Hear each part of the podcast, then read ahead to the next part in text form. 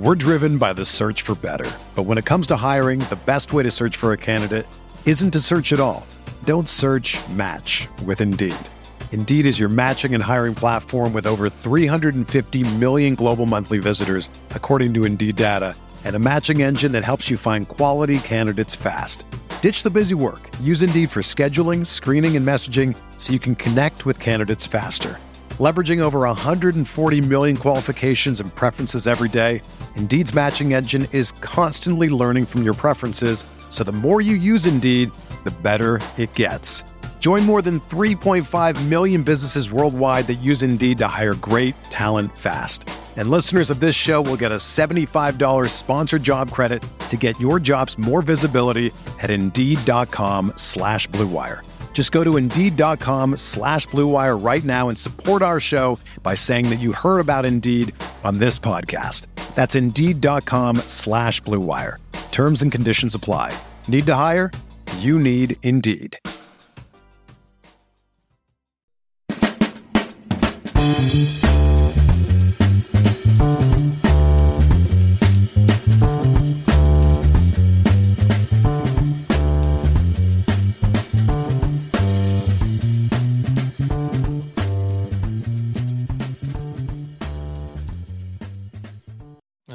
Welcome back to the Fantasy Football Report.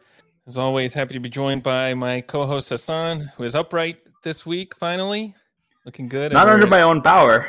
Not under my own power. There's like a ton of pillows behind me that are propping me up, but happy to be upright. And I'm excited, super excited.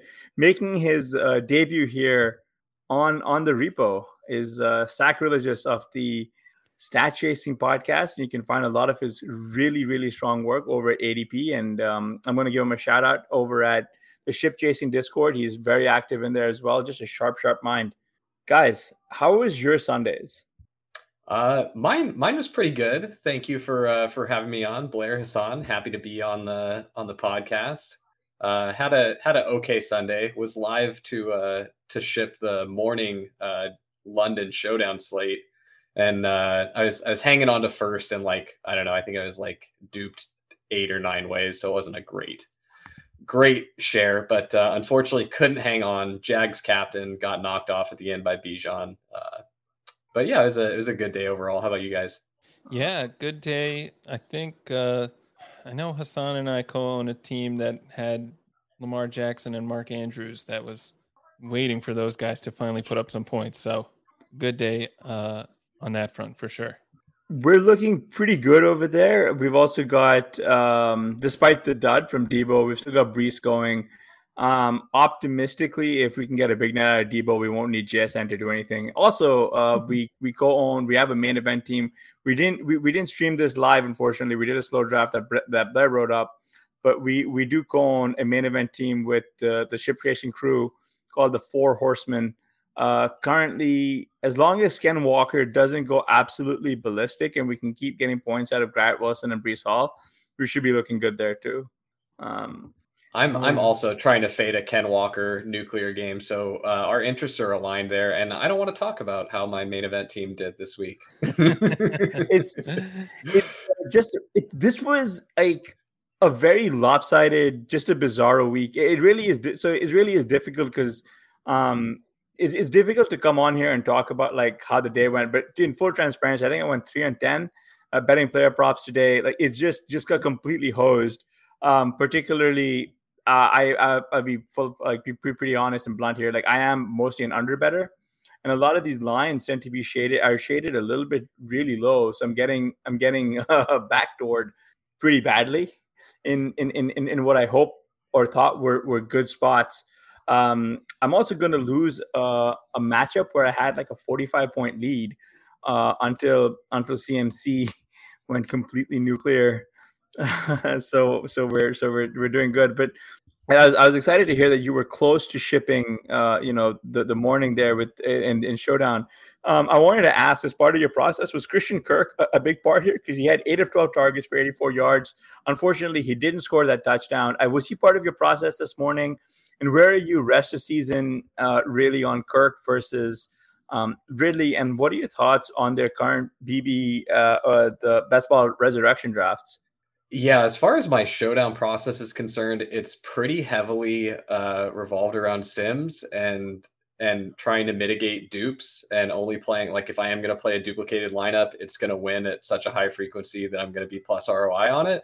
Um, so I really I try to keep my player takes out of it for the most part because I I believe that the sims are capturing my any any knowledge or player takes that I would have. I'm fearful that I'd be double counting. Um, so every once in a while I'll I'll make a couple tweaks here and there, but for the most part it's going to be I I trust the computer, I trust the process. Um, as far as the Jags passing game though, I actually wrote about this a little bit over at Spike Week in my uh, portfolio review post mortem article and this was post week one. I was trying to get it out before week one, um, just so I didn't have anything tainted by any actual results. But it was post week one, and Calvin Ridley had gone off in week one, and I was underweight Ridley. I got a lot of him in like the late 30s and even 40s during best ball drafts. And so I was, I was happy with my, I think, 5% Ridley across my portfolio, but at good prices. And then week one came, and I uh, I immediately was like, yeah, I would have would have loved to have more Ridley, but I wasn't going to chase him up. I thought that the way to play that offense was through the cheaper options. Really, because my thesis on the offense the entire time was this is going to be an offense where there will be spike weeks from all three receivers, and I don't think it's going to come down to oh, there's one guy who's the alpha who's just running away with it. I think that of the three receivers, Ridley is is the best of the three. But I really, just from watching last season, like, I mean, if Marvin Jones wasn't so so dusty, I think we probably would have seen it play out in a pretty similar way last season. But we still saw it with Zay Jones and Evan Engram putting up pretty big weeks alongside Christian Kirk. So that was my thesis on the offense. I ended up heavy Christian Kirk and a little overweight Zay Jones. I think the correct way to play that offense is like neutral to slightly underweight Ridley as he rose and then overweight Kirk, and then most overweight on Zay Jones, uh, just based on the prices. Um, so going forward, like for resurrection, um, the first few resurrections I did, I, I only did a couple on the first day, but Ridley was going in the early second round, like at the one two turn. And if you're drafting Ridley at the one two turn, you're a slappy. Um, that's just like yeah. plain and simple your your your your DOA like what like what are you anchoring to? yeah, what's what's what's gonna happen that that makes that bet pay off, right? Like you're you're literally it's so thin. You're literally saying that in the playoff weeks, Ridley has a week where he is just the guy that you need, and that's why it's okay to take him in the second. Which is like you can say that for a lot of the guys going in the first four rounds. So that is that's never going to be part of my process where I'm like, oh, I'm going to take this guy because he's the guy you need in playoff weeks. Like, yeah, pass on that. he's also not even. I mean, like he just genuinely looks like a guy who hasn't played football in a year. I mean, he's got all the talent in the world, but I mean, so does so does Christian Kirk, right? Like, and like aside from that week one, just bizarro. I don't know what was going on with his usage that game. It just hasn't. It like we haven't seen that play out again, right? So I didn't get to watch the game this morning. My wife was uh, was running a half marathon, so I was, I was trying to be supportive and not be on my phone sweating my showdown teams. Um, but from some friends who were tilt watching the game and texting me that why is Ridley getting no targets? What's going on? Oh my gosh, he's the safeties keep shading over to him. He's getting double covered. It's just opening up everything for Kirk. That was what I heard today. And then in the Chiefs game, um, just going back to that lackluster performance he put up, I think if if you haven't watched that entire game, like all of the snaps, it's there's a universe where Ridley goes for like eight for 120 and two in that game. There there was a pass interference play where it he almost caught like a 45 yard pass on the sideline and he only dropped it because he was heavily interfered with. He almost caught a touchdown in the back of the there were like multiple outs to him having a huge game. So I think that reality is going to be closer to week one than what we've seen the last couple weeks. But I also don't I don't think week one is like the mean outcome, you know? Yeah. What we've kind of seen, at least through four weeks, is that there aren't many it doesn't seem like this offense can have both of these guys go off in the same week. Um how I guess does that change your approach in showdowns at all um, when you're looking at trying to stack this team? in, in showdown again i just i trust yeah. that the uh, the sims are correctly accounting for all the correlations and everything so i'm i'm really never going to pull those kinds of levers i like i don't set any rules on my lineups or anything like that it's literally just what are the sims spitting out let me put it through my model that predicts the number of duplicates that are going to be here and then filter it down for the roi that i'm going to be playing it's uh, i try to keep it relatively simple but like for best ball mm. i would uh I would certainly be happy to stack up this offense, um, given the correct prices. Like Ridley, I don't, I, I haven't checked the resurrection ADP, so I haven't seen uh, if he's fallen to an appropriate price. But like, I would be happy taking fifth, like early fifth round Ridley. Um, and I also think like fifth round Kirk. I think Kirk was pretty efficiently priced the whole yeah. off season. He slid a lot at the end of drafts, which is how I ended up so overweight. It's like this isn't correct. He shouldn't be going in the 60s or 70s. Like this is just an overreaction. Um, and I think it was really just the, you know, the inverse of the Ridley steam. People were like, oh, well, if Ridley's going so high, he's the alpha and it's not Christian Kirk. Um, but I'd I'd love to buy the Jags at a discount. Like you can get you can get Trevor Lawrence very cheap now. Uh, Zay Jones, the first day of resurrection, was going a little earlier than he did for most of the summer, which is probably fine. Like I think that a lot more stuff crystallizes as we get um, the limited sample from the first few weeks. And so it's like, oh, Zay Jones is a receiver that receives snaps and targets in an NFL offense. And there were lots of hmm. guys previously being drafted around him where it's like Juju Smith Schuster. That is not the case. That's not an NFL receiver receiving snaps or targets. Like, oh man, I forget what Juju. Like, I forget. I I don't know what Juju got today, but his his player prop was 28 and a half receiving yards. I want. I'm just curious to see if he even got above that because because that was one where I was like looking like like looking at like mm, I really want to play the play the under for 28 and a half yards. Is kind 14 of, yards. You had four. Oh, I should have just done it. targets. Oh, I just I, it. Was it was it literally just the one reception? Because he yeah, got one reception where his head got taken off. Damn near. No, it was like it was just like a like a basic like over under for like receiving yards for the game 28 and a half, and I was like. It, like I've gotten backdoored quite a bit the last two weeks. So I'm like, I can see a world where he just gets to like 29 and like and like seven seconds to go, and I'm sitting there like, just yeah. just another one, just another. Um, should I trade Montgomery and Diggs for Amon Ra and Jahmyr Gibbs? I would not be doing this. Uh, I mean, we can actually talk about Diggs um because we were going to talk about Buffalo, Miami. Diggs had a like, he had he had three touchdowns today. Um, he clearly is the alpha in that offense. I mean, like he's just so far away and ahead. Like one of the like just like his his offseason price was very like as you said was very efficient in terms of the best ball, right?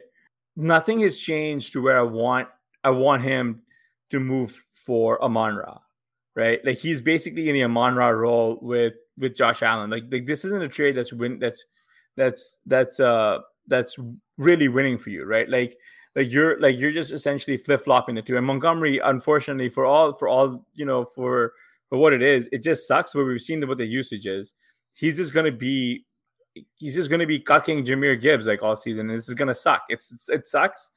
The only like like the the path for Jahmyr Gibbs there at the end of the fourth round was going to be a lot of these, you know, burst plays. They're not even really doing that for him. They're not even really scheming him into space. We have to really figure out what they're going to do with, with Gibbs here.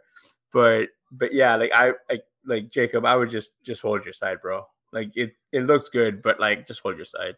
Um yeah, I think this uh, really is a question about how how you kind of see the Detroit usage going in the future. Like Montgomery getting what almost double the number of snaps that Gibbs got yeah. in this game seems like a yeah. like something that's not going to continue, but it's hard to say.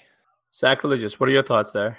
I I was going to ask you guys. I think Amon-Ra St. Brown is like a real. I've been I've been taking notes, um, just like through the end of this drafting season before the season started, and like just kind of my thoughts on things that the market still does. Because um, for for a lot of it, the market's pretty efficient in in best ball as far as pricing players, but there's a few things where it's like really off. It does things extremely irrationally in like a couple spots. And one of them that I was uh, trying to really figure out how I felt about it was players who overperformed their ADP in the past or players who who put together a really big performance or were league winners, it just sticks in people's brains and it's so vivid that like a player like Amon Ra, the efficient price for him was probably like this this people are, who like Amon Ra are going to be pissed at me. It was probably like two three turn, you know, like you're, I mean you're I correct though, and I like and I like Amon Ra, but you're right. He was like better than I would take him over DK Metcalf. I'd take him over Deebo Samuel. I mean, with the run out that Keenan Allen has got this season, now it looks silly to be taking Amon Ra over Keenan, right? But I, I think a, a lot of that was the specific run out for the season.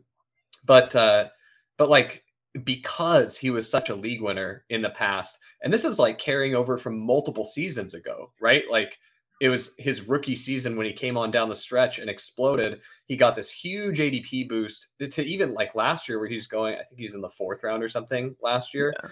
And I thought that was rich last year. And then he he proved me wrong last year. He definitely a fourth was for sure efficient, if not underpriced. But then this season he continues to climb, and it's just that effect of like people remembering from the past season, like, oh my gosh, this guy was such a smash. But it's like, yeah, you have to consider the price that he was at last season. Um, and there were a few guys I felt like that was the case. And so that's something where I, I definitely made a note and I want to look into that and do a little research this year and see if I can find some more specific examples and use that as a way to exploit the markets next season.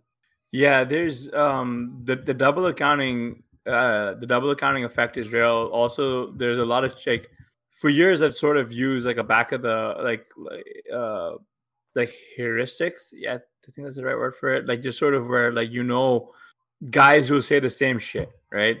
Robert Woods is such a supreme value at like big whatever the fuck, right? And for three years in a row, he was like a league loser. He was a roster clogger, just sort of where you were taking him. Like you're you were like passing up on all of these other like you know I think the first year where you were like taking him before it was like people were taking him earlier than Kupp, right? And then and then um that was that for like Woods, unfortunately, right? And, and, everyone was like, "Well, that was just a bad run out. Injuries happen." And then he he fell a little bit. People are still taking him above like high upside players, like Amon Ra and shit. And then it was just like, well, you know, it's, it's at some point you just gotta let the like like the Twitter people like do their thing, talk themselves into like liking substandard guys into uh, like high ADPs, and then then we you know guys like us have to decide where we're going to be in our portfolio, right, Blair? Like like you you had to make a decision. I think I think I got I just I think I capitulated on Amon Ra at the end of the season where I was just like, he's not fucking getting cheaper. Like this is it for me. Like I just I, have. To I did. I just well. have to pay. Like I, I just, I just have to pay to be. Uh, yeah, eight percent. Yeah, I ate. Yeah, I ate my vegetables. Got to eight percent. Like I'm not. I'm not gonna fade the guy all the way. yeah. You know, but like I, he just didn't. He just didn't get cheaper. Like he just stuck. It was like, and I was just like, at this point, I just have to do it. Like I'm just like I. I was trying to take Ekeler like as a, as a in hero RB builds. I was trying to take Diggs, then I had to just sort of like it just blew me up towards the end where I'm just like taking I'm just trying to jam him on rock and I'm like, oh my god, I'm like three percent and like I got two weeks into the season starts. Like like what am I doing here? I mean, he's got 200 yard games already, and I mean, yeah, Thursday game was kind of like the worst one he's had so far, and he still scored. He's what, just yeah. I don't know. It's it's something yeah, it's still it's still a bit of a. I mean, it's it sticks in my craw a little bit because like you know, like kind of what Sackreligious was saying is that like if he wasn't, the price never changed. He he just mm. stuck around, even though in in, in a efficient micro uh, EMH uh, uh, suggests he should have been sliding, backsliding. You know what I mean?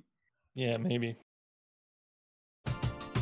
We're driven by the search for better, but when it comes to hiring, the best way to search for a candidate isn't to search at all.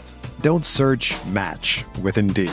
Indeed is your matching and hiring platform with over 350 million global monthly visitors, according to Indeed data, and a matching engine that helps you find quality candidates fast. Ditch the busy work. Use Indeed for scheduling, screening, and messaging so you can connect with candidates faster.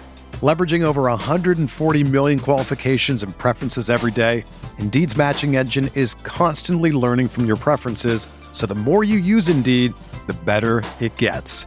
Join more than 3.5 million businesses worldwide that use Indeed to hire great talent fast. And listeners of this show will get a $75 sponsored job credit to get your jobs more visibility at Indeed.com slash BlueWire.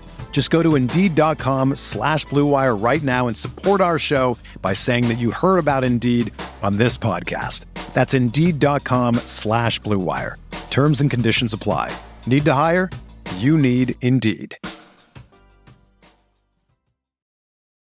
But I did want to get your thoughts on um, on well, actually, there's a there's a bunch of guys here on our show sheet who we haven't even had a chance to to talk about. But let's just let's just start with the guy who, in retrospect, looked insanely overpriced. Right, Justin Fields looked for the first time today. He looked like an actual competent quarterback. Completed 28 or 34 attempts for 355 yards and four touchdowns in their in their loss to the Broncos. He also had four rushes for only 25 yards. I mean, basically, this was a career day for him, right? Like he carved up whatever the Denver Broncos called the secondary, and he had like a lot of long gains. Like Cole Kmet dropped about what close to 30 uh, PPR points in in in in FFPC. DJ Moore came to life on all my benches, so that was great. Um, you know, so I just wanted to get your thoughts here on on on Justin Fields just as a as a player himself. Like, you know, like is this what is your baseline expectation for Fields going forward? Should we expect like a reversion, a mean reversion, or like where are we going with this? Blair, you want this one, or you, you want me to to take oh, first you, swing you at take it? it. Yeah, okay. go for it.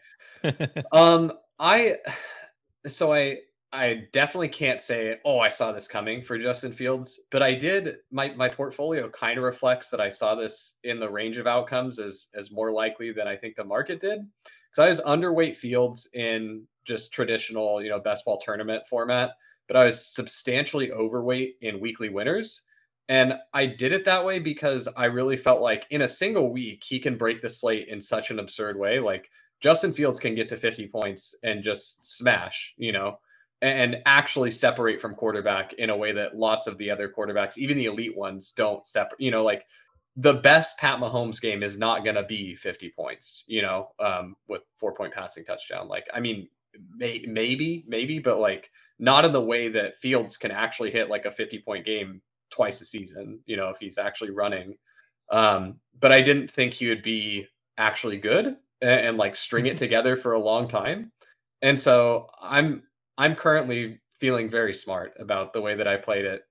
but who knows if I'll actually win any money with that. Um, but yeah, I uh, I certainly I honestly expected he'd be better than this. Um, but who knows? He did the same thing last season where he sucked for half the season and then he just started running a lot more, and that's what it took for fantasy. So, I mean, it, it might just end up being Groundhog Day, and we get the same kind of run out from Fields again. I I would certainly like to see that. Yeah, that would be fun. I think. I mean, well, it's definitely worth worth noting how kind of pathetic the Broncos defense has looked this season and even last season. Um, and so I think at least from a when you're looking at this game, it's it's you can explain how Fields could get to these numbers.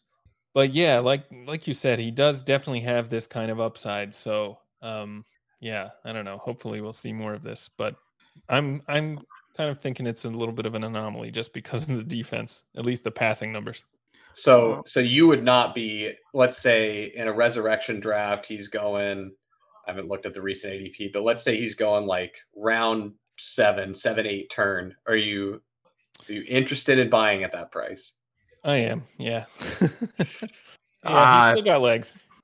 I don't know if I'm be. I don't think I'd be in on that price. I think. I think one of the interesting things I'm curious of what happens at the end of this season actually is given the elevated QB pricing and the fact that you just had to swallow it.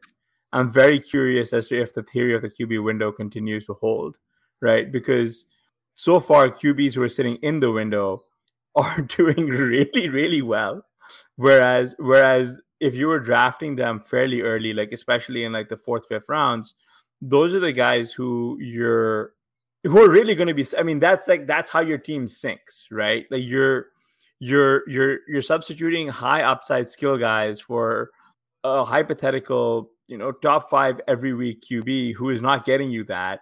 And then on the way back you're also it also that at the elevated pricing also means there's a bunch of other quarterbacks who are going really early now. And so it just sort of has pushed a lot of these questionable quarterbacks into into like a higher thing. So i'm i'm definitely very interested in seeing what comes of this i mean size it's it's it's it almost seems hyperbolic to call it seismic but as someone i mean like someone who's been playing since 2016 it definitely felt seismic in that in that i don't think we've been we saw we saw this type of elevated QB ADP in a very very long time. Um, uh, but I wanted to I wanted to flip over because you mentioned you know explosiveness in players. Uh, there were a couple of explosive players over on the Broncos' side. Uh, notably, this has been your guy, man. Like Jaleel McLaughlin, he had seven rushes for 72 yards. He also had three catches for 32 yards and a score. He took over the backfield after Javonte Williams left, left with a hip injury, right? Um, so we don't know the extent of Javonte Williams's injuries here, but but Blair, like, is Jaleel like a 100% rosterable guy? And and uh, you know, and to that end, Sackreligious. Like, where would you be taking him in resurrection if you knew Javonte was out for let's say eight weeks? Yeah, I mean, McLaughlin is a guy who who I was actually drafting at the, you know, in the off season, but that's more because I'm just kind of a sucker for these small school, small, fast guys who probably won't do anything. But uh, I'm I'm chasing the Philip Lindsay profile every year, and I think we got it this year. It's McLaughlin. I think so. I uh, I thought McLaughlin was interesting. I I too have been uh, a sucker for that archetype in the past. I de- have definitely had uh, you know had some Philip Lindsay bags in the past. Had uh, this this year I uh, I would have been more interested in Keaton Mitchell if I didn't think that Justice Hill was was going to be the truth. I'm really getting worried that might not happen after seeing Melvin Gordon get so many snaps. That's yeah. a pretty bearish sign. Um, but I, I definitely think that uh, Jaleel McLaughlin's interesting. If if it's not if if Javonte is not out though through the fantasy playoffs, I'm really not terribly interested in taking him uh, with any significant draft capital because I don't the way that I play, I don't really want to be buying a guy purely for like, and this will help me advance. Like you know who else could help you advance? Like Puka Nacua helped you advance this summer if you were taking him in the 18th round. And it's like, just why, why don't you just get the guy that's a stone cold league winner? And you know, don't don't draft the guy that's like, well, he'll help me advance. Like, why don't you just take swings on guys with upside and they'll help you advance and then win you the whole thing, you know? Devin so, Shane. Oh, HN, sorry. Oh man, my my Achane bags are so full, and it was glorious last week. I, I was having a grand old time. and this week. And, and this week, yeah. This week, we've been we've been really restraining ourselves here. um, the, uh, yeah, Cobra Kai asked asked a fun question. We were gonna run back. I was gonna, I was thinking Nico Collins. Uh, he said rest of the season right now. Nico Collins and Ja'Marr Chase, fantasy points rest of the season. Well, one that's uh, that sucks because I didn't run back my Nico Collins overs from last week, so I'm out that money. Two, uh, my Ja'Marr Chase bags at two are very very full, bro. I'm, I'm in pain, and and uh, man, it's the Bengals are lost. So I think I think realistically, is that even? Because I'd probably take the Ja'Marr Chase side if you're offering even odds there. But like, I mean, it's it's tough because because at least we so like here's so here's how I think about that question is Ja'Marr Chase no longer unfortunately has Tee Higgins right? Whereas because uh, because he's got a fractured rib, so he's expected to be out for a little bit. Whereas Tank Dell is still coming on, and CJ Stroud looks to be like the are the QB one in this class. Um, in fact, if anything, he should be going the earliest of any of the rookie QBs in, in resurrection. I would think. Um, despite despite Anthony Richardson's rushing prowess, like CJ Stroud has just he broke Andrew Luck's record, which has to count for something, right? Like in terms of pass, like uh, passing yards. Um, and Nico Collins has to still contend with with Tank Dell, who seems to be coming on pretty nicely. But uh, before we move off of Denver Broncos, just one more, just one more take. Marvin Mims ran only 10 routes today. That was fewer than five Broncos players, but he leads Denver with 242 receiving yards, right? The next guy on the list is Courtland Sutton with 216, right? And just to put that in context, Mims has run 36 routes in the season. Sutton has run 129 right? Like, like what would it take for Sean Payton to really just actually put this guy on the field ahead of this bizarro world, eh, like, uh, like fight for your job type thing where we're seeing, you know, little Jordan Humphrey on the field, Chris Manhertz on the field, Nate Adkins on. I don't even know who Nate Adkins is, but he's on the field, right? What what would it take to get Mims on the field? It would take Lil Jordan Humphrey and Nate Adkins and Brandon Powell and whoever else to literally kick Sean Payton's dog to get Mims on the field. I'm I'm so frustrated with the Broncos. Also, I don't know if you guys saw this play in the Broncos game, but there was uh Russ like bought some time in the pocket, they it's like a need to have it kind of play. Jeudy's hmm. running downfield and he's beat his man and the safety is is coming over to help and he is taking the incorrect angle. Like Jeudy it, this is the kind of ball that Russ will throw for a touchdown. Like you just keep running, buddy. And he pulls up on the route because he is afraid of running into the safety. It's like, dog, just run, run into the safety. It's a 60 yard play because they are throwing the flag for pass interference. And that play tilted me enough because I had Jeudy in my on my main event team. That's the last share of Jerry Jeudy I ever draft for the rest of his career. Hand to God. I promise I will have no more Jeudy because you know what that reminded me of? It reminded me of late in his time with the Raiders, Amari Cooper. Like just giving up on routes, like oh yeah, could be could be less interested in in actually playing the game. He was like, oh, I don't think I want to take this hit. like, do we do we have to hit each other in this football thing? Like, I, would prefer not to. And I, I, have no patience for that. I'm I'm totally out on Jeudy. That's a super emotional overreaction, but everyone else can have all the Jeudy, man. I'm good off it. No, it was it was definitely a tough. It, it's really weird because when you look at like, the Broncos on paper, they, sh- they should be a lot better than how they've been playing. This team doesn't. It doesn't make any sense. Well, the problem right? is that all their guys who are playing well are not actually getting in the game. Are not on the field. well, I have really no hope that McLaughlin is actually going to get a lot of run because he's playing too well. Yeah, I mean, but that's that's that's, that's what Sean Payton this this Sean Payton genius idea is, right? Like he this is like a magician. Like, ooh, you you thought we have had all these crappy players in the field. Now look, what's your defense gonna do? um, but yeah, I mean, it's just it's just one of those things. Um, Speaking That's... of speaking of crappy crappy players, uh, Jahan Dotson got four of nine targets for 27 yards and a score in the Commanders' Week Four loss to the Eagles. This guy just keeps getting targets and there's no production. I mean, just to give you guys a, a heads up or a little bit of an insider view, uh, Pete over that message the, the the main event group chat and said, "Do we bench Dotson for Rashee Rice?" Right. So this is this is kind of where we're at, guys. Um, so I wanted to get your guys' take, Sackreligious. Dotson, did people get too over enthusiastic with him because he's like, I mean, handily been outproduced by by McLaurin and is just not doing enough since week one. And and Blair, as uh, as someone who lives in the area and has boosted the ground knowledge on this, like, is he just one of those full second year breakouts that we were chasing? I uh I thought he'd be a lot better, honestly. like his his uh his metrics from last season. I know this this got talked to death, but it was like early in the offseason, him and Pickens were go- like Pickens was going a little before him and he was going after Pickens, and everyone was like, Oh, all their their metrics are identical. You cover up the names, they're the same player, and you guys are paying so much for Pickens. And then Dotson came up, and then Diontae came up, and the the prices tried to correct for that. And uh, it turns out that uh, I, I don't know, there there's something there that uh, the metrics weren't fully capturing because Dotson doesn't doesn't seem great, but I'll, I'll, defer to you, Blair. What do you think? Is he is Dotson just toast? Yeah, he definitely hasn't looked as good as I expected. I was one of one of the guys for sure beating the drum for him and for Pickens. But uh, I mean, you know, he did catch this touchdown at the very end of the fourth quarter to tie it and send it into overtime. Uh, that's a confidence boost. That's going to look good. The coaches are going to remember that. This is my my non-analytic way of trying to justify drafting him. Um, I just think that we chased him up too high, right? Like, like one of the things that I will say is, and one of the more disappointing things I think about this NFL season so far has been incredibly wonky reporting, right?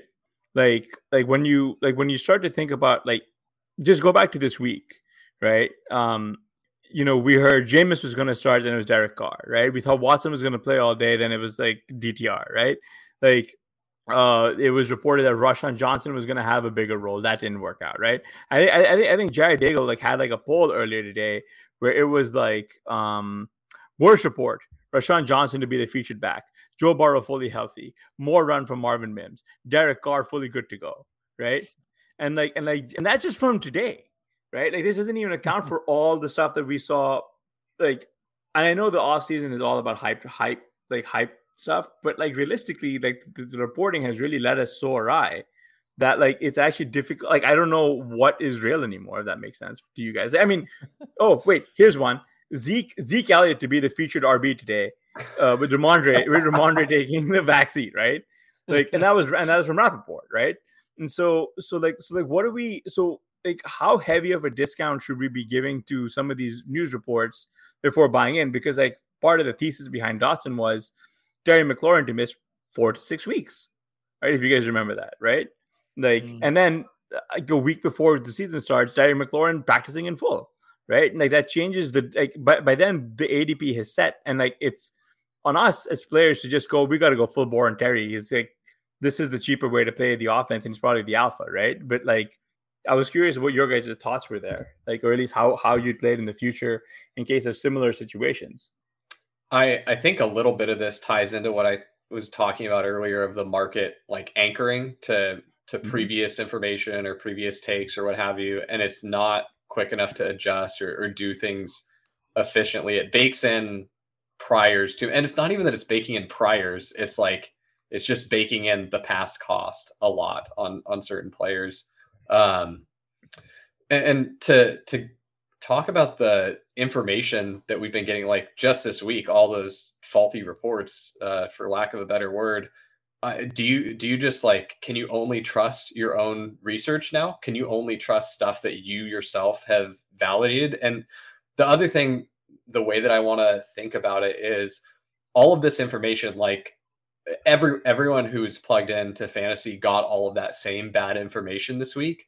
And so how much how much valuable information is out there that that you would miss if you if you decided like i don't trust any of these people as far as i can throw them i'm gonna you know i'll validate the stuff i can validate. And for anything that i don't know with 100% certainty like that i, I feel confident about it then I'm just going to ignore it and I'll let the market play into it. And sometimes I'm going to get burned because it's going to be an accurate report.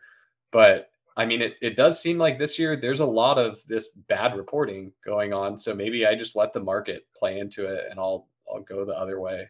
Yeah, because the one thing I was like I thought about or as I floated was uh to some friends was do we just go hit the hit like, if Derek Carr is playing, do we just carpet bomb all of the unders on the Raiders players, right? I mean, it's not not even like six weeks, like six days ago, where we're talking about this man having a grade two AC joint sprain where he couldn't lift his arm, like his arm above his like shoulder, right? And then today we get a report saying he showed up feeling fully fine and he's able to play. And and here's how it played out, right? So Alvin Kamara returned today. He rushed 11 times for 51 yards in the in, the, in their loss to the Buccaneers, but he had 13 catches for 33 additional yards. Like, like this is the most disgusting like PPR merchant line of all, right? And and like when he was like when he was interviewed after the the the, the their loss, you know, like there was a lot of discussion from Kamara saying we're gonna have to hard, have a hard look at ourselves for the offense.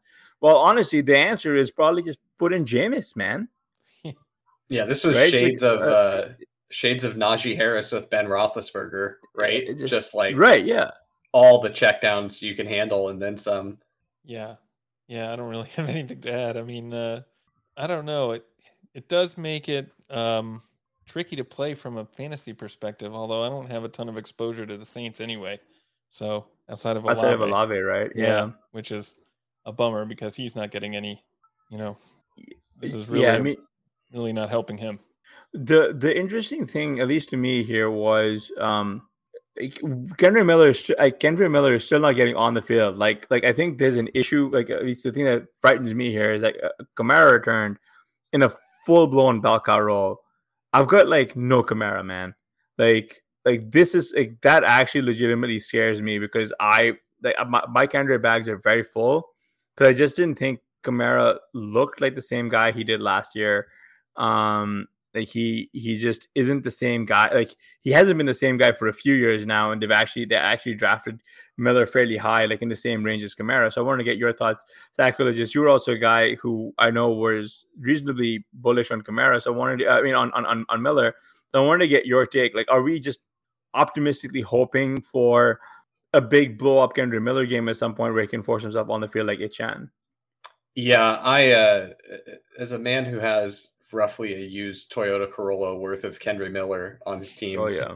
Um, I, I think the path right now to that not being really really bad is like you said you're going to need an explosive play or explosive game from him And the reason I'm not, I, I feel like I should be more pessimistic on Kendre right now. But the reason I'm not more pessimistic is that I watched Alvin Kamara play football last year.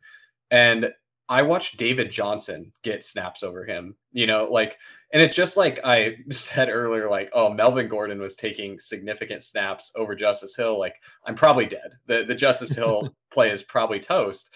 Well, if David Johnson is getting on the field and Mark Ingram, literally Mark Ingram came back to the Saints and played over Alvin Kamara like in a workhorse role last season for some games. So like I'm pretty sure Alvin Kamara is not the same guy. I think he's probably dusty. He still was good in the passing game last year, and we haven't seen enough yet this year to know if that's gone. I mean, I I'm willing to throw out the tape on this game. Like it's just an anomaly of Derek Carr not being able to, you know, throw the ball downfield at all. Um, but yeah, I'm I'm hopeful that you get just enough Kendre and he he randomly breaks one and does enough where the coaching staff is like, we should we should take a longer look at this guy. Um, that's that's kind of what I think the path is. They're yeah. they're not going anywhere, man. I mean, like like the Buccaneers under May- Mayfield look a little they look kind of revitalized. I don't know. I, what are your thoughts? No, I'm. I mean, they've been a, a surprise to me this year, and especially in this game against what you know, looks like a pretty good Saints defense. But uh, yeah, I I can't fully wrap my head around the Buccaneers playing like this with Mayfield. He's lost me too much money in the past.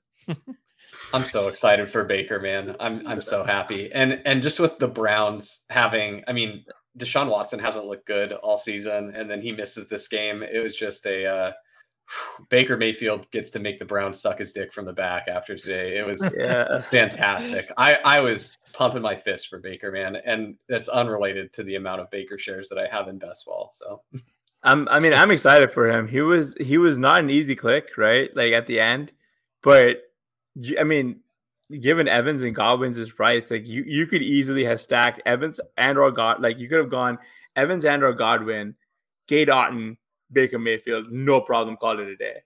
Mm. Like on on on DK, like that's your that's your 19th, 20th round pick, and you could just just no thinking, no thinking. I mean, I mean Mayfield's played really well, but like he looks closer to his rookie year than he's ever looked in the entire NFL. Like it's it's it's wild to me. Um, it was an easy stack to get, but there was a reason for that, of course. Because yeah, you did it, it didn't feel good. Yeah, but the, but like the entire market didn't feel it was looking good, right? Like it's it's oh my god, I got a bunch of Monty and Achane on good teams. My high my HN uh, that's yeah. high scoring team on underdog. It's 584. Nice. Um, actually, speaking of HN, um, so I don't know if you watched this game at all, but the guy the guy who I highlighted here is Braxton Berrios, who caught six of six targets for 43 yards and a score, and he also had an 11 yard rush. Right, these are all season highs for him, and this is Berrios' first touchdown as a Dolphin. Um, I mean, part of the reason his is like this is because River Cracraft wasn't there. But Sacrilege, I wanted to get your take on this. Is there a reason why he should be leaving leading this re, like receiver core in targets? Like, no. like what, like what is going on here, right? Like, I I didn't watch. I I only caught this game uh when it came on on Red Zone, so I didn't I didn't get to take a super close look at it. I would guess that it was a, a pretty uh you know big part of the Bills' plan on defense to remove Tyreek from the game plan, remove Waddle from the game plan. Everyone else is allowed to beat us, and and that's why Achane did Achane did pop off again a little bit, uh, but it, it was enough to take away those two key pieces of the receiving game.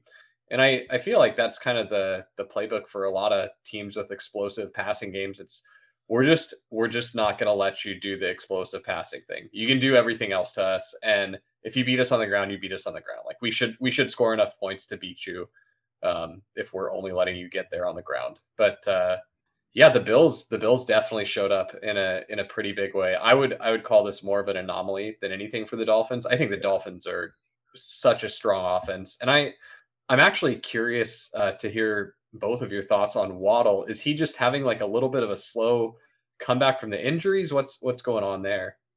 Uh, yeah. he wasn't. Mm, you know, you can go, go first there. Nah, I, I have a. I, I, my take might be a little off from yours. So I wanted to build off of it. I mean, I just think that. Well, that's kind of my guess that he's maybe not hundred percent yet, and I think what you said about the Bills wanting to really take Hill and Waddle out of this game makes a lot of sense, and it, really does explain uh, what we saw from Berrios. Um, so yeah, I'm not too worried about Hill yet. I'm not panicking on Hill yet. Uh, but I could be wrong. What Waddle does feel like he was overdrafted all, all season. You know what I mean? Like I'm not too worried. Like I knew I had to eat that price, and I'm a Waddle slappy, unfortunately. So it doesn't really like it. It's really done a number on my underdog portfolio. It sucks because I mean, like I'm a slappy. He doesn't seem to get like his just for for reference. Like every game he's been active, his Vegas line has been four and a half catches. Right, he's gone under that number each time by the hook. Right, so like he's gone for four four catches each time. So it's mm just been it's been really frustrating as someone who genuinely believes in Waddle as a talent. And we've seen him have these massive spike weeks, and he's yet to have one. But like, it's frustrating that a team was able was able to take both of them away, right? Like it's frustrating that they're able to take both of them away, and then and then it's good that Achane was there on the ground, right? Like this is a bonkers stat line: eight carries, 101 yards, and two scores. Like that, like that is like absolutely nuts. Um, and then he also added like you know he also had five targets. He caught three of those in 19 yards, right? So it it like I'm almost worried that Waddle's going to experience a bit of a more of a target squeeze relative to Tyreek Hill, and I'm optimistic that if anyone if anyone can figure out how to get this going or at least changing the looks up a little bit, it's going to be it's McDaniel's. You know what I mean? Like like getting getting Waddle more uh, in motion. So I think in retrospect, I think just me happily clicking him in the mid second round. I think just going back if I could go back a few weeks and just tell my you know my past self, hey, this is going to be a horrible mistake. Like his effect, like his efficient price is probably at the three four turn, like ease up a little bit. No need to no need to go twenty five percent here. Um, might have gone a long way. You know what I mean? I uh I, I also have an absolute truckload of Waddle. I got a lot of him on DK because he would go to yeah. like the in he'd go to like the two three turn. I even I have some third round Waddle, and so I I think I have twenty seven percent on DK, which underdog I only had like I think 17 or, or 18 or something like that only. Um, but yeah, I just I was super high on the Dolphins offense, and I pretty much always wanted to have the Tua stack open. So if I didn't get Tyreek, I really wanted Waddle. Um, I, I'm not ready to to call it like, oh, this is was a terrible mistake, and that might just be bag defending. But I do think that with an offense like this, where they deliver such explosive plays, I think that you you still got let's just say hypothetically that you get, you know, six games where Waddle looks like, oh, that was why we drafted in the second round, you know, like double digit targets, like a touchdown, 100 yards. Like, isn't that enough to pay off that second round price? Like, you just, you, you don't need a ton of games. Like, six, six is probably like where you're break even. You're not, he's not helping you, but he's not hurting you anymore. And like anything more than that is gravy. Um, because like really a lot of these, I mean, like shoot, like Tee Higgins was going in the same range. I, I guess a little later, but on on DK. I'd rather, have, yeah, I would rather had like Waddle at that point, right? I've, yeah, I've like, always been Waddle over over Higgins though, but I, I did a lot of uh that my Amon Ra take. I I was like Amon Ra, uh, Garrett Wilson, uh, Davante Adams, Waddle. Yeah. That was all like I viewed them as pretty interchangeable, and so I would yeah. pull Waddle up a lot of the time um, when I when I needed to open the Tua stack and I didn't have it open. So that's how I ended up with so much. But I'm not I'm not ready. I'm gonna leave the light on for Waddle still. He's shown such great talent in his short career already where I'm like, yeah, I'm I'm not gonna bury this guy just yet. Yeah, I mean, I'm just I guess I'm not I'm not I'm not bury I'm not trying not to bury him. I'm just really frustrated by what should have been a bigger what should have been bigger scoring output. But you know, at the same time, like we know it's coming and we know the the, the Finns have a really good really friendly fantasy playoff schedule. Like like like one of the f- most fun starts you could do on, on DK was Tyreek in the first, Waddle in the second, Lamar in the third, Mark Andrews in the fourth. Right? Like that's or was it Mark Andrews in the third, Lamar in the fourth? Yeah, sorry, that's the way. Sorry, that's the that's the right way. I got exactly one of those teams, and I'm just praying this can somehow advance and make it because like that's just like I mean, that's kind of was the thesis behind this, right? Yeah, like, you'd love to love to sneak that one into the, the finals. Yeah, somehow, right? But like, because both of them have like solid. I think that that also contributed a little bit to Waddle's price, right? Is like, or at least what what was being baked into the market was this fun, this fun fantasy friendly like playoff. Like, if you get into the pods and you and you don't have the fins and they're going to go nuclear in the playoffs, you're drawing dead in those pods. I I, I cannot tell you guys how much I hate the pod structure, and I can go on like on a rant for this because like it cost me a chance at like my first ever milli maker like a, a couple of years ago with with like back when back when people were convinced Tyrod was going to start the whole season and Justin Herbert was going to ride the pine. I had a couple of those teams make it to like week 15, 16, uh, week 15 and, and then drop out before I could make it. And I had, and if it was in, if I was in a different pod, I would have advanced if it wasn't for like my pod. But anyway, um, oh, I, I've got a hot pods take here. If, if uh, yeah, is, no, I'd love to hear it. I think the pods are so good and so bad at the same time. They're good yeah. because of the quality of sweat you get from the structure of the pods, yeah. right? And they're bad because of the unnecessary variance they inject into one of the highest variance yeah. forms of gambling that we do. It's like, why do I want more variance? Like I do want I want all the games that I play that are games of skill to have variance to keep the bad players around, right? Like I need I need the donkeys to win a lot. Like I want them to win often. I just want there to be enough variance for that to happen. But like Uh, uh, there's some point where it's enough. And so I had had this hot take for how they can fix the pod structure. And I asked Underdog a couple times to do this. I'm just going to keep putting it out in the universe until someone does it. But please just make me a tournament called the Cerberus. When I get a team to the playoffs, you make three copies of it. So every team that makes it to the playoffs gets copied three times, runs it through all the pods, and then you get to the finals. So you could, if you run pure, you might end up with three copies of the same exact team in the finals. Most likely not. You know, you might get one, you probably get zero, but uh, that way you you even out the pod luck a little bit, right? You you get to sample three different pods. So that's uh that's my hot take for how we fix the pods, but still get to keep them around. Yeah, I like I really like that interesting take. idea. I even like the name. The Cerberus is sexy. I know, right? yeah, yeah. I mean, I just I just shared my my my, my like my my my uh my pod structure sad sad sack story like in the in the chat where I just I needed one catch just from Diontae and he had a case of drops that night and I failed to advance like one one just one PPR point when it put me in above and I was talking to some friends who were in other pods and they were like yeah I had 186 the guy advanced at 189 I'm like I had 215 points man like like like like, like what what else can I do anyway, but um, but uh, but you know, talking about the fact that back when Justin Herbert was a rookie, let's talk about another Chargers rookie in Quentin Johnson, who caught one of his three targets for 18 yards, in the Chargers Week Four win over the Raiders. You know, Johnston again going back to some of the the hype stories. He was gaining hype all this week from head coach Brandon Staley as a player to step up in the wake of Mike Williams' torn ACL. It didn't come to fruition, right? With the with, and he had a pretty disappointing outing, falling short of the coach speak. Um, and in fact, what was the most surprising was Joshua Palmer led the way with seven targets. So I wanted to get both you guys' take. Like, do you think this is going to be like taking the bye week? I think they're on bye week five. Uh, I was curious if they're going to be taking this bye week as a chance to figure out how to integrate QJ more in. I mean, this was like a peak Chargers game, so I wanted to get your guys' thoughts on the whole the whole cluster here, but uh, especially QJ's outlook rest of the season. Blair, I'll let you go ahead and take this one first.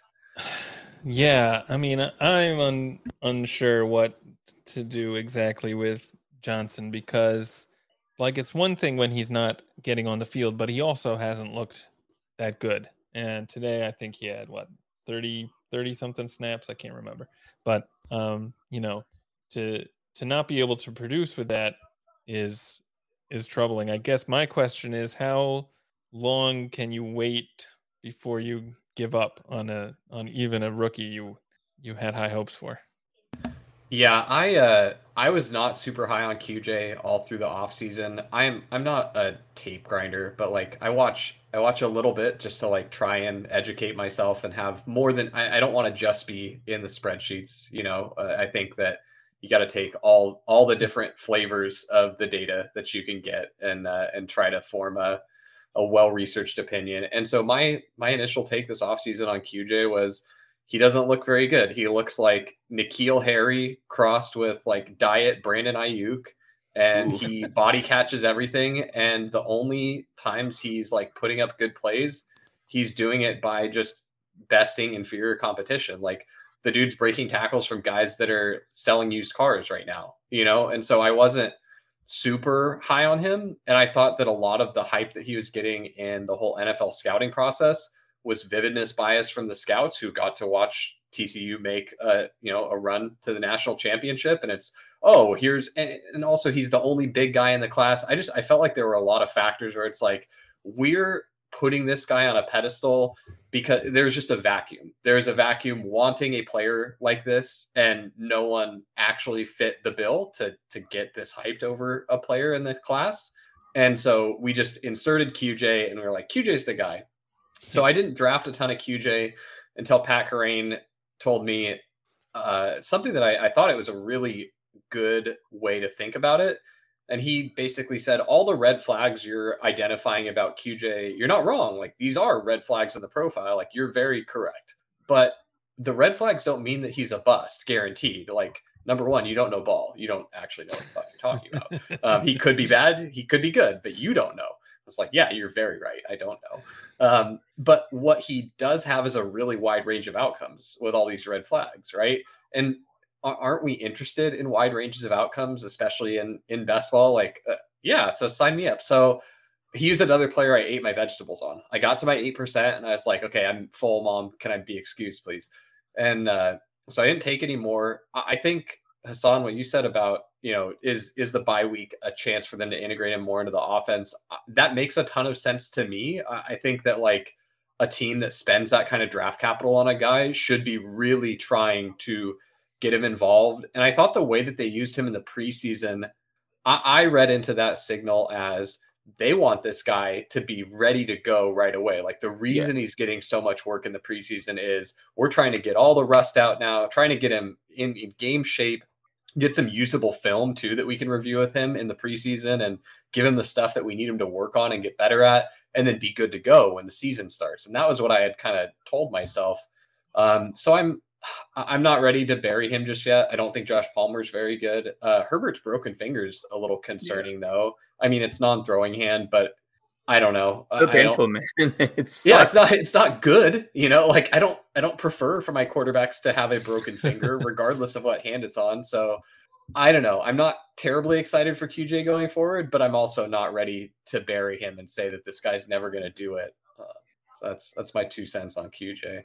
I mean, the the issue, the only big fear for me right now is Ekeler's going to return, right? Post like post bye week, and that's that is he's a target vacuum. Like the whole reason Keenan's having this massive run out right now is because Ekeler's not there, right? Like who's running who's running the low the low the low eight out routes? Keenan Allen, right? Like today today he didn't have to do it. I mean, the seven targets for Palmer were ridiculous. I mean, like like Palmer has some pretty big drops too. I mean, like there's a reason why they're leaning into him right now. But like Ekeler's return changes the the actual chemistry of this team by quite a bit. And if it's splash plays we want, I think QJ is fine. It just depends on the like.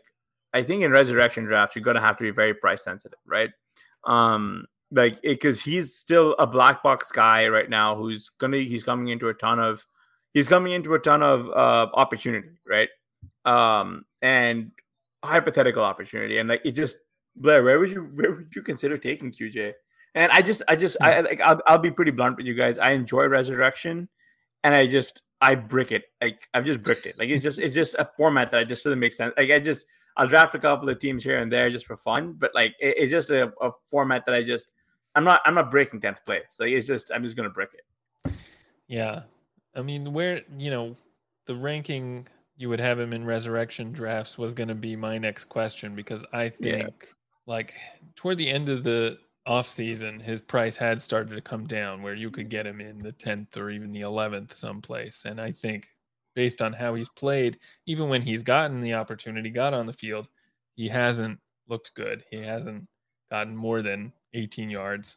I mean, you're talking about splash plays, but we haven't seen that really. So you've got to drop him from there quite a bit. I mean, I don't know, 15th round. Maybe I'm too pessimistic.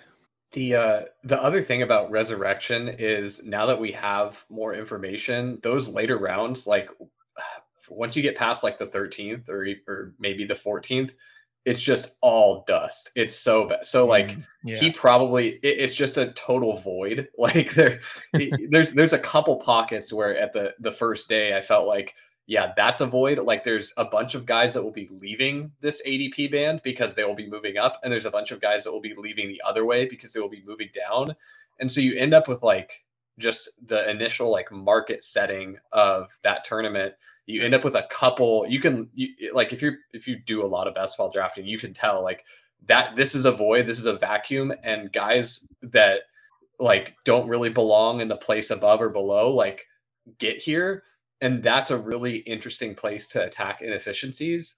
Um, I, I, haven't looked at the recent adp so i don't have a good example of a guy that that made it into the vacuum but i really felt like round eight nine looked like a pretty big vacuum. Um, just because a lot of like a lot of the earlier tight ends i felt like should fall and and the market was doing that.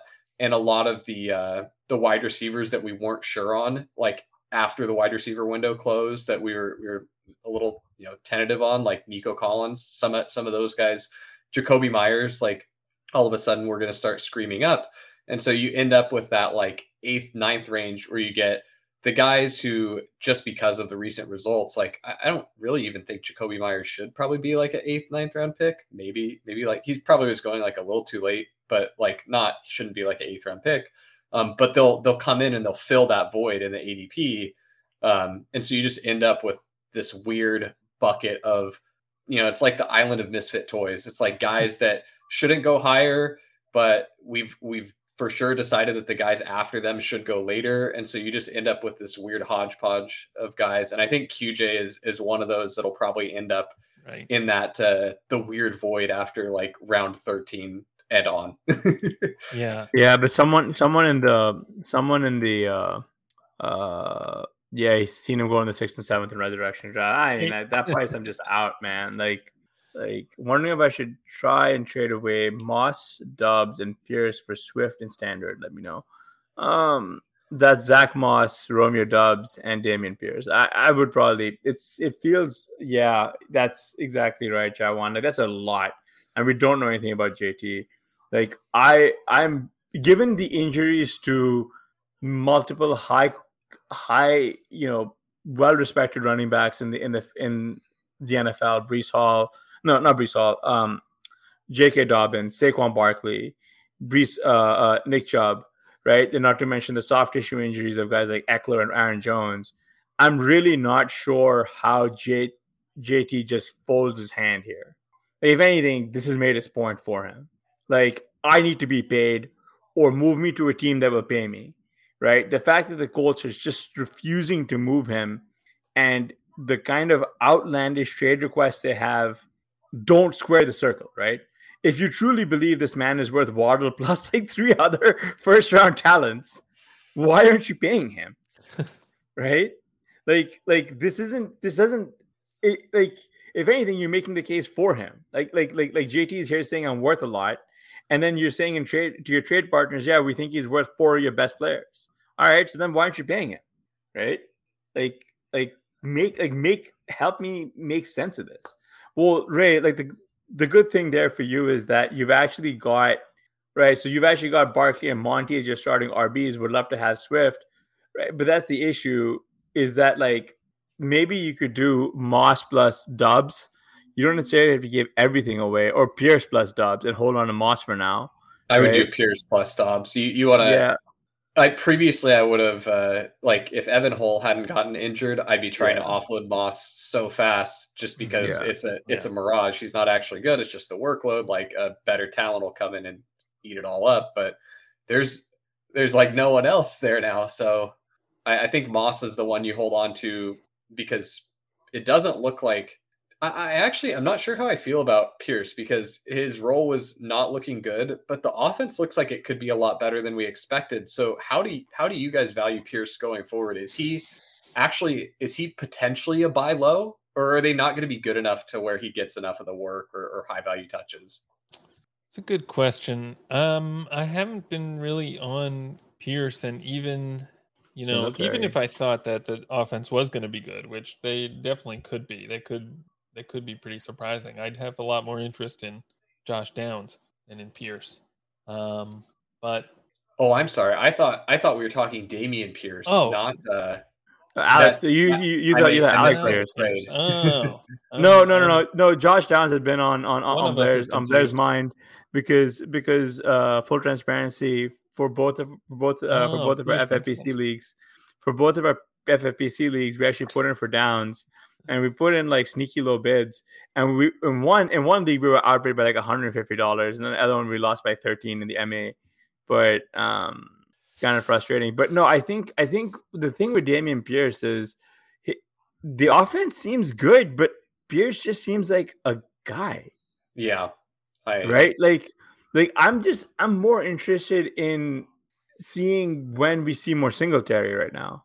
Like they, they had they had Singletary in there for he threw for a touchdown. He threw a passing touchdown. Yeah, and he's also I mean they're still using Dameon Pierce as the guy, but it, this offense isn't passing a lot to the to the running back. But I am curious. Like I'm not expecting a full blown 50-50 split, right?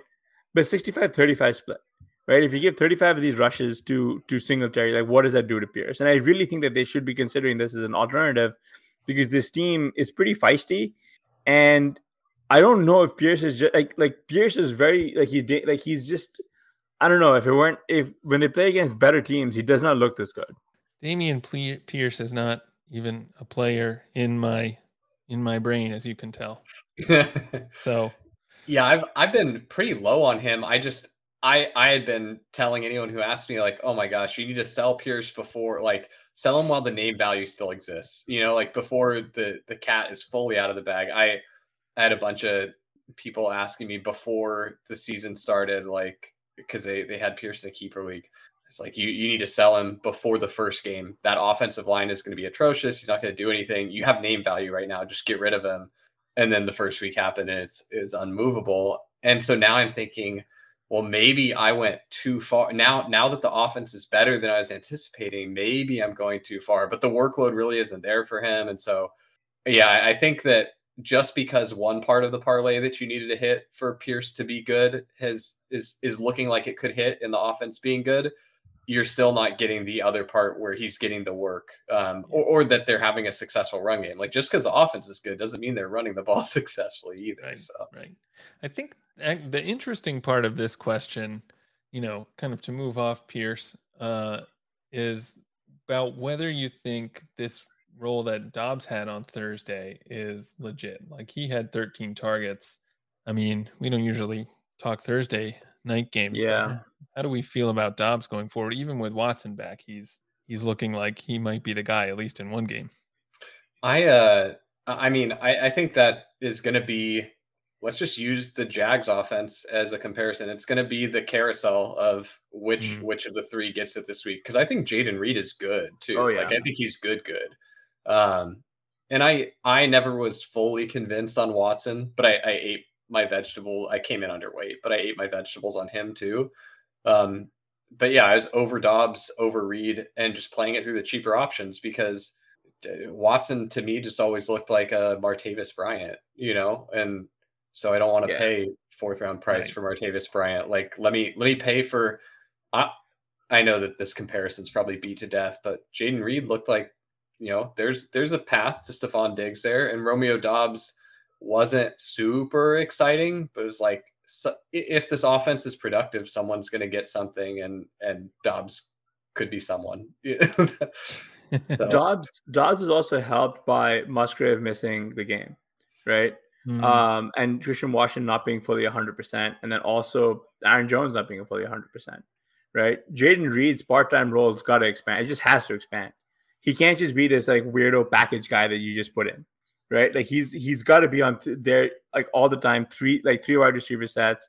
Um, I, I I mean, what, like the runner for Doubs right now has been pretty pretty lucky, right? Like he's still a guy who I have yet to find the faith to put him into my lineups on a lot of teams just because I don't build teams that way. It's just like he's always was always always like a like a white like a backup guy to me. Like he was an easy click where he was going. Watson was always a difficult click, right? Because you've got the black box of Jordan Love, who is I mean, let's face it, jury's still out there. Like it's just I'm not I'm not willing to just admit that he's a good quarterback. He only plays well in like when teams drop like into prevent defense, right?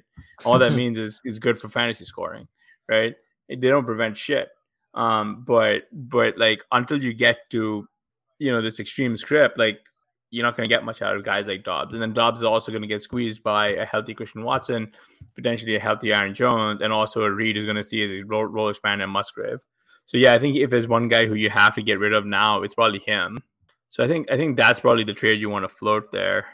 But yeah, we don't we don't typically talk Thursday. It's also just like a bad dream. But I will say, if you guys were curious about if you guys were curious about, oh my goodness, um, uh, Zach Wilson is this is gonna sound crazy. He's throwing darts. this really makes this is bizarre world. This doesn't make any sense.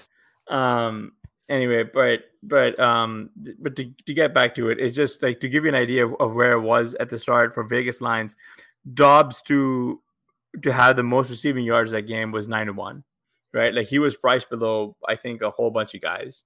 And I know a friend of the show, John Lipinski, actually hit that bet on on Thursday night. Um, but but uh, he's still a guy who you want to sell high on if you can. Yeah. All right. Uh, anyone else we wanted to talk about? Um, uh, all I want to say is, all, all, I mean, the only guy I want to say, or at least touch on, is um, actually, I want to get your thoughts on the Sackreligious. Going back to to um, the offseason, like last question, right? CMC versus Justin Jefferson for the 101. Who do you think it should really be? Justin Jefferson. And I know I know that CMC has put together some incredible games, but so has Justin Jefferson. Like if you look at Justin Jefferson's line, the dude is putting up like a guaranteed 150 yards every game and you got a strong chance at a touchdown. And when you consider like the volatility of wide receiver, like yes, the run out for running back, if you knew that Nick Chubb was going to get his knee just absolutely destroyed, if you knew that Dobbins was going to go down, if you knew that all these running backs were going to just totally be dead, then yeah, the advantage that CMC gives you at the position is really strong. And you could just CMC, and then I don't draft another running back until like a, Achane, and uh, and then I click a bunch of guys late, and we'll make it work for my RB two. But I, I think without like the specific way that this season has played out with all the running back injuries, I still think that it's Justin Jefferson. I think that it, his profile is just too elite I I never like when I'd see people take Chase over Jefferson, they're like, oh well, they're basically they're like in the same tier. We're just I never really agreed with that. Um, I, like I never once took Chase over Jefferson. Not that that's like a hot take. I feel like it's kind of wild for people taking Chase over Jefferson. Um, but for me, it's it's Jefferson over CMC, and then CMC at two, and Tyreek at three, and then it's and that's the tier, and then it's it's everyone else. Yeah, I mean, I mean, I just want all I want to say is CMC absolutely dumpstered me in a league where I have a 45, 45 point lead. So like, so like, uh, you know, great job, great job. Um, but yeah, but there. Yeah, you know, CMC is going to have these games, right? kind of, kind of often. What can you do? Uh, PFF, ESPN graded that trade a C minus, and PFF said CMC is worthless. Oh. oh man! All right, oh, perfect God. note to end on. Uh, on that one. Um, Sackreligious. What you got going on this season? We've already talked a little about stat uh, chasing, but yeah, I'm, I'm on stat chasing. Uh, you can catch us there uh, every week on Tuesdays. Gonna gonna break down some PFF stats that I build into charts with my co-host Strico. Uh, writing articles over at SpikeWeek, uh, really focusing on best ball strategy and game theory. My most recent pieces I put out were just a portfolio postmortem, so you can kind of get inside my brain, see how I drafted. I do talk about a little bit of game theory in there as well, and, and how I think you should be playing these best ball tournaments. And then my my big stuff I'm working on now is uh, I'm building some tools for playoff basketball, and really uh, I know it sounds early to be doing that, but I really want to make sure I've got all my my ducks in a row when those tournaments launch. And I I do think those are some of the most exploitable contest formats. And like if you're if you're playing basketball seriously and trying to do it as a profitable hobby, um, I think that you should be maxing uh, if within your bankroll you should be maxing out playoff best ball or getting down as much as you can comfortably because it's it's a lot easier um, just from like what the field does relative to uh, to normal traditional best tournaments. But anyway, yeah, come uh, come find me on SpikeWeek. Watch me on Stat Chasing. And uh, thanks for having me on, guys. It was fun. Yeah, definitely a lot of fun. Thank you so much for coming on. Definitely check out his work. And um, if you're not already subscribed to our channel, then um, make sure to subscribe and do all the YouTube things that I can't remember. And uh, we'll talk to you next time.